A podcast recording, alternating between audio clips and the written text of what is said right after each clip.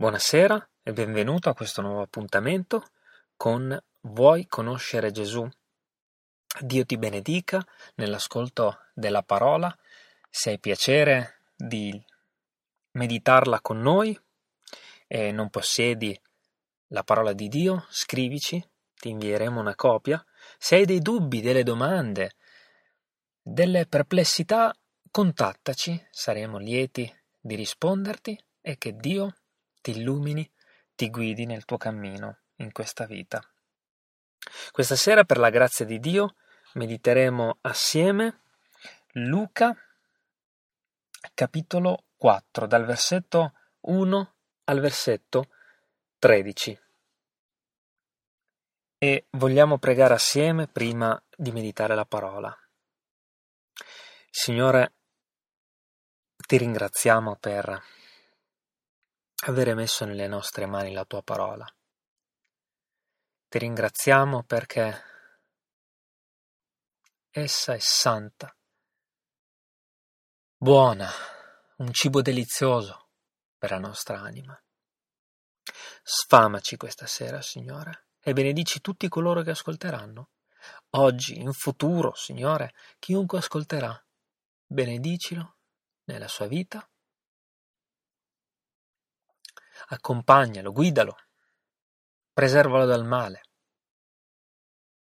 Grazie Signore, che questa parola sia chiara per noi. Sciogli tu tutto ciò che è ancora ingarbugliato nelle nostre vite.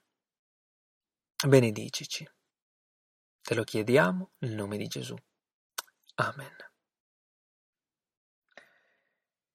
Luca capitolo 4 versetto 1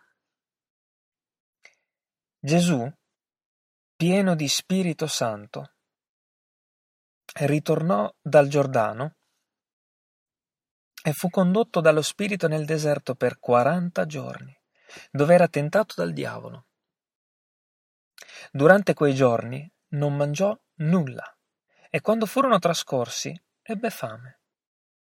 Il diavolo gli disse se tu sei figlio di Dio, di a questa pietra che diventi pane. Gesù rispose, sta scritto, non di pane soltanto vivrà l'uomo. Il diavolo lo condusse in alto, gli mostrò in un attimo tutti i regni del mondo e gli disse, ti darò tutta questa potenza e la gloria di questi regni, perché essa mi è stata data e la do a chi voglio. Se dunque tu ti prostri ad adorarmi, sarà tutta tua. Gesù gli rispose, sta scritto, adora il Signore il tuo Dio, e a Lui solo rendi il tuo culto. Allora lo portò a Gerusalemme e lo pose sul pinnacolo del Tempio e gli disse, se tu sei figlio di Dio, gettati di qui, perché sta scritto, egli darà ordine ai suoi angeli a tuo riguardo di proteggerti Essi ti porteranno sulle mani, perché tu non urti col piede contro una pietra. E Gesù gli rispose, è stato detto, non tentare il Signore Dio tuo. Allora il diavolo, dopo aver finito ogni tentazione, si allontanò da lui fino al momento opportuno. Amen. È significativo che Subito dopo questo, subito dopo il battesimo di Gesù e la discesa in forma di colomba su Gesù dello Spirito Santo, dopo eh, questo momento storico, quando dopo che noi onoriamo il Signore, facciamo tutto come si deve, il Signore ci benedice, ci ehm, ci prepara per il ministero su questa terra, dopo che abbiamo fatto tutto come si deve e non abbiamo sbagliato nulla perché abbiamo ubbidito. Come per Gesù spesso, come è stato per lui. Gesù, ripieno di Spirito Santo, ritornò dal Giordano e fu condotto dallo Spirito nel deserto. Anche a noi spesso succede la stessa cosa. preghiamo, meditiamo la parola, viviamo la comunione con il Signore, sperimentiamo un cammino di benedizioni, ma spesso più ci avviciniamo a Dio, più compiamo un atto di ubbidienza, di consacrazione, più si verificano questi eventi. E cos'è il deserto?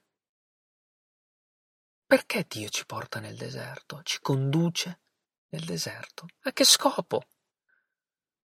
Perché Gesù aveva bisogno di essere condotto nel deserto dallo Spirito? Ma che senso ha? Ci viene proprio a volte da domandarci che senso ha questo modo di fare di Dio? Perché il deserto?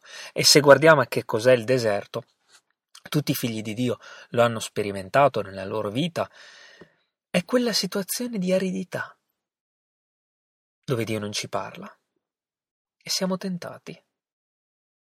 Manca l'acqua, manca il cibo, una situazione di silenzio da parte di Dio e nella quale noi non abbiamo nessuna soddisfazione, anzi siamo bramosi di qualcosa che non c'è. Un silenzio tombale, solo sabbia, solo aridità, silenzio, solitudine. E normalmente chi è in questa situazione, e tutti lo abbiamo sperimentato, chi è questa situazione prende una di queste due strade, o consolarsi con il mondo, che è sempre a portata di mano, e con i suoi piaceri, per essere un pochettino dissetato, per, essere, per svagarsi un attimino perché c'è troppo confusione, sono troppo uh, lontano da Dio, devo, uh, devo riempire questo vuoto con qualcosa. O questo è la prima reazione di chi si trova nel deserto? Oppure, leggiamo il versetto 2, durante quei giorni non mangiò nulla. Sapete cosa c'è dietro queste parole del, di Luca? Gesù rifiutò ogni consolazione possibile Poteva bene allontanarsi da quel deserto Gesù. Così come noi possiamo consolarci con qualunque film di questo mondo, qualunque cibo di questo mondo, qualunque compagnia di questo mondo. Pur di ritrovare un pochettino di quella gioia che abbiamo perso.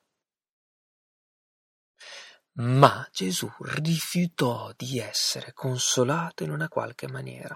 C'è un salmo meraviglioso il Salmo 77, che racconta molto bene di questo.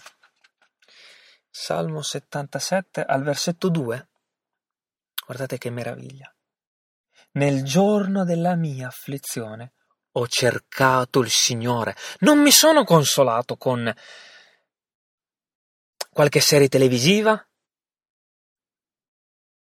non mi sono consolato ubriacandomi, pur di gioire in una qualche maniera. Nel giorno della mia afflizione ho cercato il Signore. La mia mano è stata attesa durante la notte senza stancarsi. L'anima mia ha rifiutato di essere consolata. Ricercare quell'unica e sola sazietà che viene da Dio è cosa buona. Ma se noi ci rifugiamo nel mondo e in quello che il mondo ci può dare, otteniamo sì una consolazione temporanea e restiamo nel deserto. E il tempo necessario in cui dovremmo stare nel deserto si allungherà.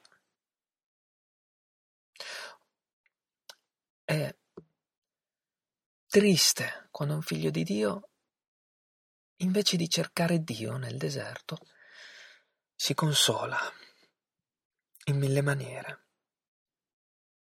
Ora, perché se Gesù era il santo, il giusto, il figlio di Dio, doveva essere tentato in questa maniera? Perché Gesù, come uomo, non poteva essere diverso da noi. Ebrei ce lo spiega molto bene. Ebrei 2 versetto 10.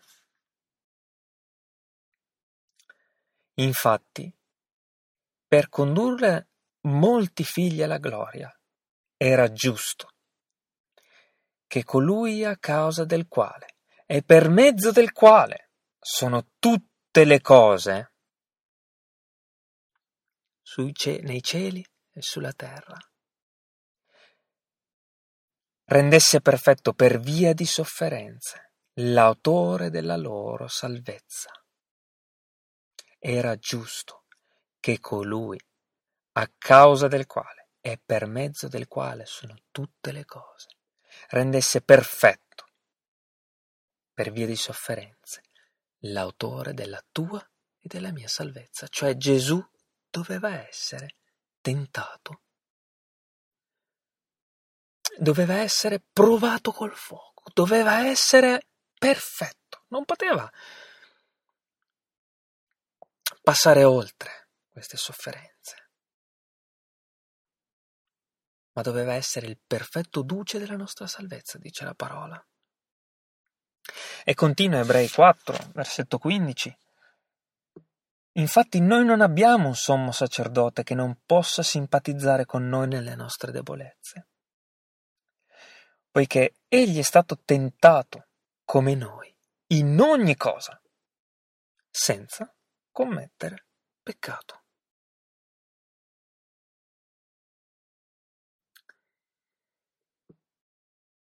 È straordinario sapere che il mio Salvatore ha provato tutte le sofferenze di questo mondo, paura, angoscia, dubbi, persecuzioni, qualunque cosa, ansie, dolore fisico, dolore spirituale, tradimenti dagli amici, accuse.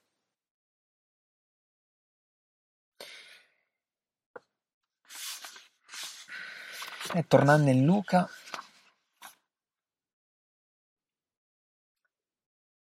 il diavolo sa bene cosa stiamo vivendo, sa precisamente dove siamo nel cammino con il Signore cosa stiamo facendo, cosa stiamo vivendo, perché lo vede. Non è scritto se arrivò anche prima dei 40 giorni, sappiamo però che è arrivato negli ultimi.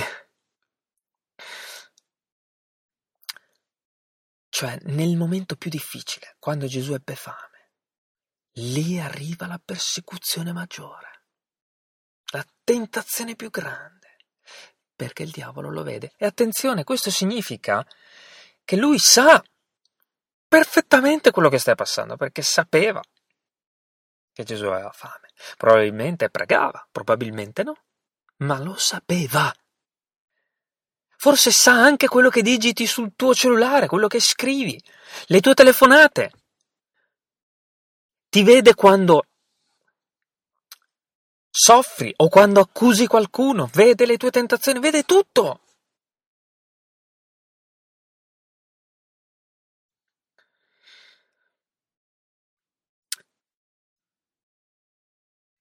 Il diavolo gli disse, se tu sei figlio di Dio, di a questa pietra che diventi pane. Gesù gli rispose, sta scritto, non di pane soltanto vivrà l'uomo. Il diavolo conosce i tuoi bisogni, i tuoi problemi, e su quelli ti tenterà. Bisogno della carne. Vedremo che ci saranno tre elementi, gli stessi di Eden, del serpente, il bisogno della carne, il bisogno degli occhi e il bisogno dell'anima. Concupiscenza della carne, concupiscenza degli occhi e superbia della vita. E inizia con la carne, il bisogno tuo del corpo. Ti tenterà forse in qualcosa che non ti interessa al diavolo? No, ti tenterà in qualcosa che ti interessa benissimo e che è un desiderio della tua carne. Un cibo? In questo caso era il cibo. Una compagnia? In quel caso era la compagnia.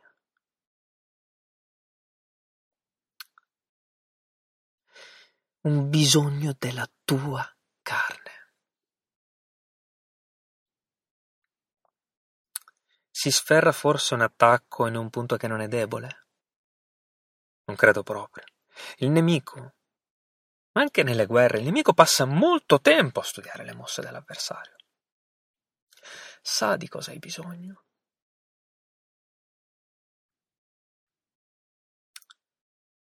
La concupiscenza della carne, quindi primo attacco nel corpo, nel tuo corpo di carne ed ossa.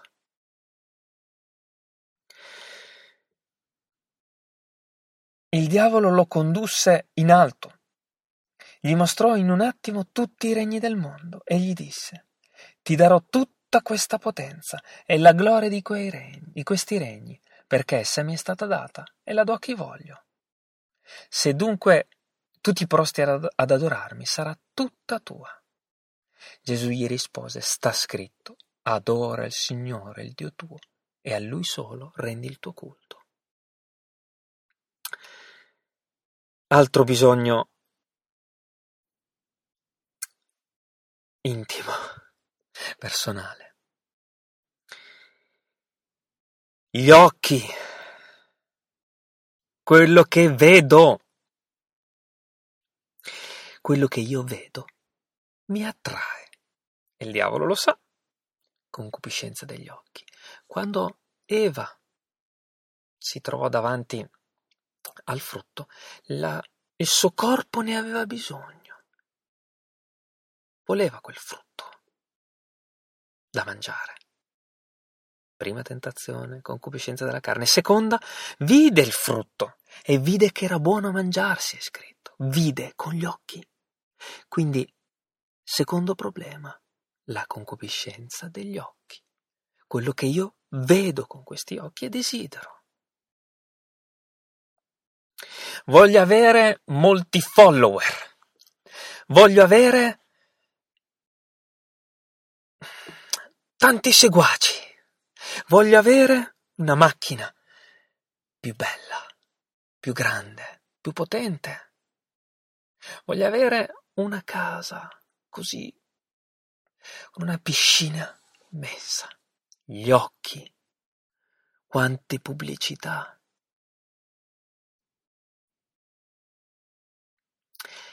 Le pubblicità di questo mondo, i commercianti lo sanno bene, agiscono precisamente in questo, nella concupiscenza degli occhi. Il diavolo conosce questo fatto e ti tenta lì, perché gli occhi vedono e desiderano. E per Gesù questa tentazione poteva essere di ottenere quei regni che il diavolo gli aveva promesso, perché il diavolo dice sempre una mezza, mezza verità, non tutta, prende una parte della verità e una parte verità, una parte menzogna. E dice, ti darò tutta questa potenza e la gloria di questi regni perché essa mi è stata data. Vero che gli è stata data. Da noi gliel'abbiamo consegnata in mano e Dio l'ha permesso ovviamente, a causa della nostra disubbidienza, e la do a chi voglio. Ah ah ah tu non la dai a chi vuoi. Dio te lo permette. Mezza verità. E quindi quei regni potevano essere la concupiscenza degli occhi per Gesù. Ma gloria a Dio, come abbiamo letto prima, Gesù non ha peccato, non, ha, non è stato attratto da quelle cose, stato tentato da fuori, ma i suoi occhi non desideravano i regni.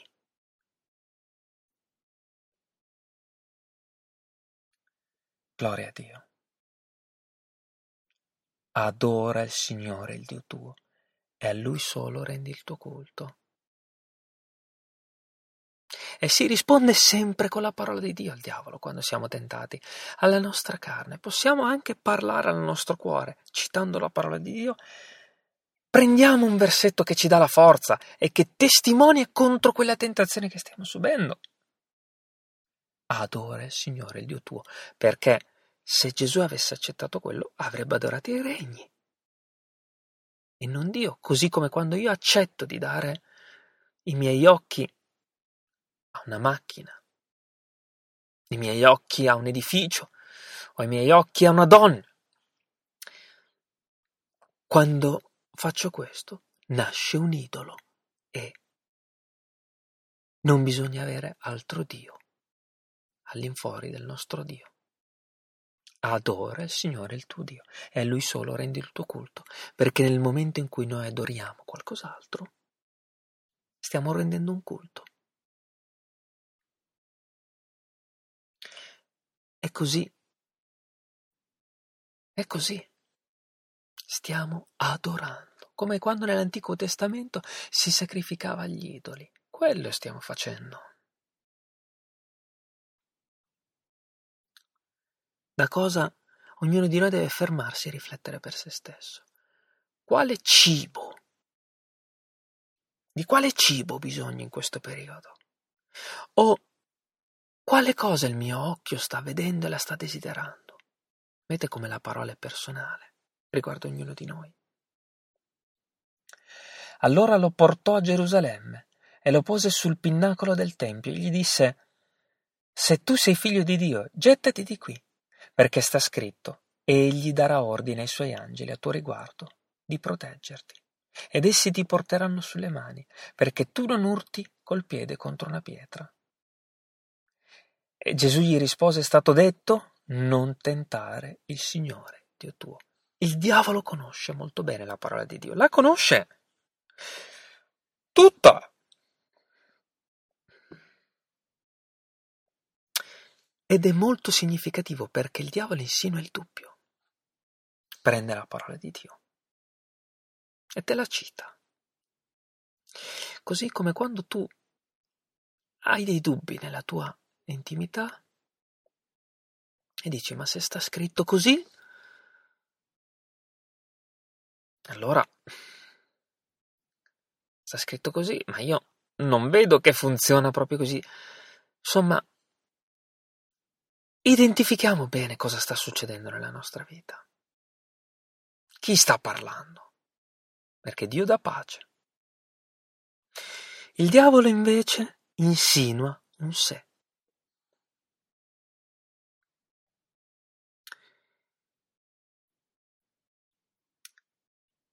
E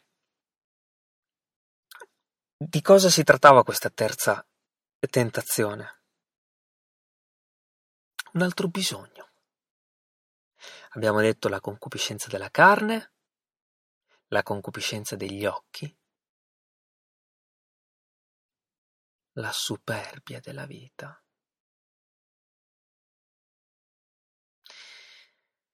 E io ritengo che siano tutte e tre molto gravi. La carne e il desiderio di cibarsi di qualcosa, no? il bisogno del mio corpo di fare qualcosa, di peccare. Gli occhi, desiderio di avere quella cosa, per adorarla. La superbia della vita, cioè il bisogno di essere innalzato, il bisogno di dimostrare, il bisogno di essere riconosciuti dal mondo, ma non da Dio il bisogno di essere riconosciuti dall'uomo. Gesù sarebbe stato riconosciuto più avanti, no? Ma da Dio, prima di tutto. Se Gesù avesse manifestato la sua deità, manifestato chi era, in quel modo avrebbe, come dire, avrebbe cercato la gloria del mondo. Perché? perché avrebbe dimostrato che era Dio prima del tempo, avrebbe dimostrato che era Dio secondo il suo modo di fare. Ed è sempre così quando noi cerchiamo di fare qualcosa per innalzare noi stessi agli occhi degli uomini. La superbia della vita. Ma quanti evangelisti milionari vogliono innalzare se stessi? Quanti uomini che danno gloria a se stessi piuttosto che a Dio. La tentazione del diavolo era proprio quella in quel momento e dobbiamo riflettere bene riguardo a noi stessi.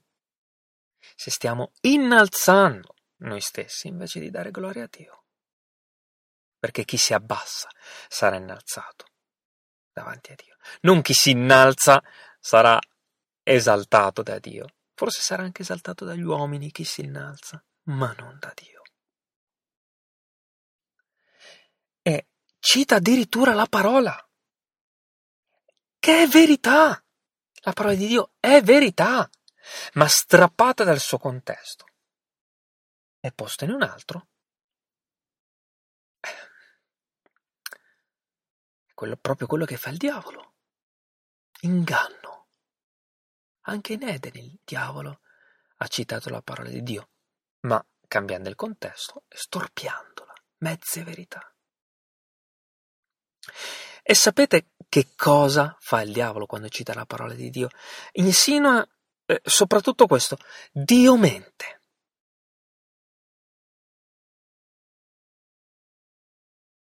Come in Eden, no? Voleva dire ad Eva, Dio mente, Dio non vuole che mangi il frutto perché sa che se lo mangi diventerai intelligente come lui. Dio ti ha mentito, non vuole che tu mangi di tutti i frutti. Dio mente. Ma Dio invece aveva detto, tu non devi mangiare solo di quel frutto.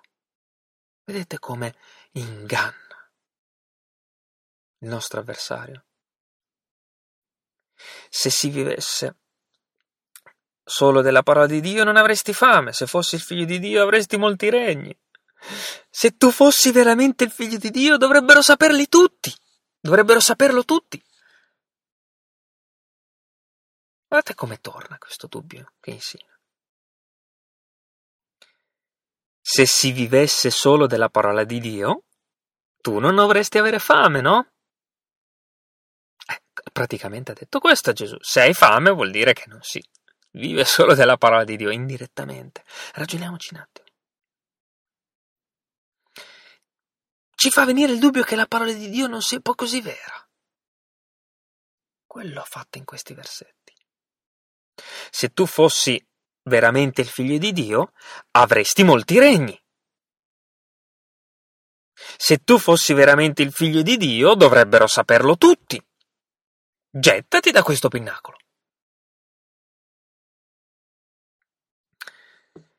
Quindi alla tentazione si risponde con la parola di Dio, credendola e nel suo contesto. Perché altrimenti potremmo anche dire in questo caso, sì, la parola di Dio lo dice, quindi mi butto dal pinnacolo e Dio mi salva. Se Dio dice che la malattia non si può attaccare al credente, se Dio dice che un veleno non può uccidere un credente, allora posso bere dell'ammoniaco o della candeggina, perché tanto, no? Lo dice la parola di Dio che un veleno non potrà uccidere coloro che avranno creduto in Lui. Ma se noi facciamo un atto del genere, noi tentiamo Dio. Vedete come? Credere la parola, certo, ma senza peccare di superbia. E attenzione, come dicevamo prima, c'è sempre un se nella tentazione. Fateci caso. Quando Satana si presenta nelle vostre vite, e attenzione, spieghiamo bene cosa vuol dire quando Satana si presenta, perché non è che arriverà, magari come in questo caso, un, un, um, a tentarci un angelo di Satana in persona o cose eclatanti. Basta un dubbio nella mente. c'è sempre un se nella tentazione, sempre. Ma non è un se come quelli di Dio. Se tu ti umili, io ti, innalzo, ti rialzerò. Se fai il male, ti punirò. Se cammini nelle mie vie, sarai benedetto. Non è un se con amore, un se con certezza, un se che dà pace, un se senza doppi scopi, un se preciso, tagliente. Se ti umili, ti innalzerò. È un se che insinua un dubbio, riconoscelo subito. Se tu fossi veramente convertito, non faresti queste cose. Se, versione dubbio. Se Dio fosse con te non ti accadrebbe questo. Se, se, se, e subito vengono le ansie. Ma i se di Dio non danno ansie. Se cammini nelle mie vie, sarai benedetto. Vedete come cambia tutto. Ad una parola del genere non c'è nessun dubbio, c'è certezza, pace, gioia, perché Dio ha detto la verità. Se camminerai nel fuoco non ne sarai consumato. Vedete quanta pace. Quell'altro sé, invece, è proprio subito causa timore, paura. Se quella persona fosse veramente tua amica, ti chiamerebbe. Se Dio si curasse di te, ti darebbe quella cosa. Cambia totalmente. E questo è il diavolo. E quindi è bello proclamare questa verità per distruggere le fortezze del diavolo nelle menti dei credenti. È cosa santa fare questo. Perché è uno stratega. E come in tutte le guerre nella storia c'è sempre stato uno studio da parte del nemico per sapere come agire nel modo più preciso ed efficace possibile. Eccolo il modo più preciso ed efficace del diavolo, la menzogna, l'inganno, l'accusa.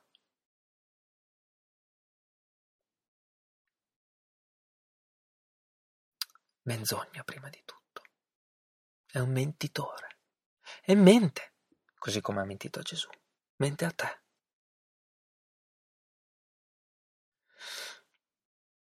E mi ricordo anche nell'inizio del mio percorso con il Signore, io non capivo bene queste cose, spesso avevo dei dubbi. Così, come è importante fare conoscere ai figli di Dio queste dinamiche. Perché se Gesù è stato tentato in questa maniera, come non lo sarai tentato anche tu? Come non lo sarai anche tu?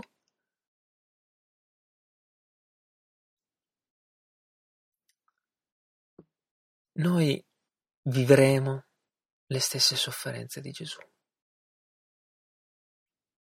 Se hanno perseguitato me, perseguiteranno anche voi, dice Gesù. E non saranno solo persecutori umani a farlo. Poche parole, se il diavolo ha perseguitato me, dice Gesù, perseguiterà anche te, perché sei mio, appartieni a me.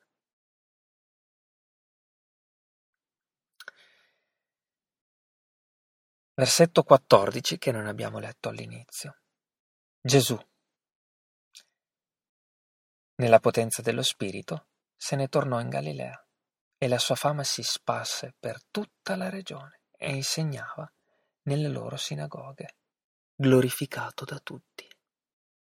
Vedete dopo la prova, Dio ci innalza, ma dobbiamo passarci attraverso quella prova. Se non ci passeremo, difficilmente ci sarà un, un, una glorificazione mm, delle vie di Dio di questo tipo, cioè difficilmente saremo, ne usciremo vittoriosi, perché saremo stati sconfitti invece, no?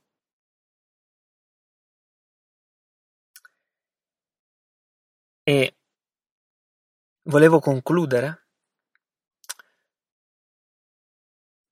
con il versetto 13 invece, in conclusione. Sapete perché? Perché il diavolo, scritto, dopo aver finito ogni tentazione, si allontanò da lui fino al momento opportuno.